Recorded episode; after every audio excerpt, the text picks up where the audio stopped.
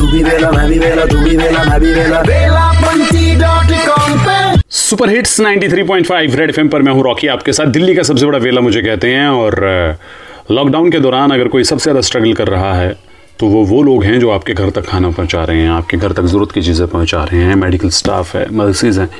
लेकिन घर के अंदर रहकर अगर किसी को परेशानी सबसे ज़्यादा झेलनी पड़ रही है तो वो है माँ जिनके बच्चे ना छोटे छोटे हैं। घर के अंदर आतंक मचा के रखा होता है। इन छोटे छोटे बच्चों ने भाई से समझ नहीं आता है बच्चों को करें क्या क्या ना करें। बाहर निकलना चाहते हैं, बाहर हम निकल नहीं सकते, मैदान में ले जा नहीं सकते। और बच्चों का एनर्जी इतनी है, उनको बर्न कैसे करें? बाहर जाने से कैसे रोकें? इसके लिए एक मम्मी ने बड़ा नायाब तरीका ढूंढा। हाँ उस मम्मी ने पता क्या किया? अपने बच्चों को गंजा कर दिया। सर पे बाल नहीं है। बच्चे बाहर जाने में शर्मा रहे हैं। इसलिए घर से बाहर निकल ही नहीं रहे हैं। तरीका तो अच्छा है वैसे, लेकिन इस तरह की ना कुछ अफवाहें भी फैली हुई हैं कि जब इंसान गंजा हो जाता है तो उसे कोरोना नहीं होता है। प्लीज़ ऐसी अफवाहों पे ध्यान ना दीजिएगा। इसका कोई रीज़न नहीं है। कोई भी वो नहीं है। मतलब इसका कि आप गंजे हो जाएँगे तो आपको कोरोना नहीं होगा।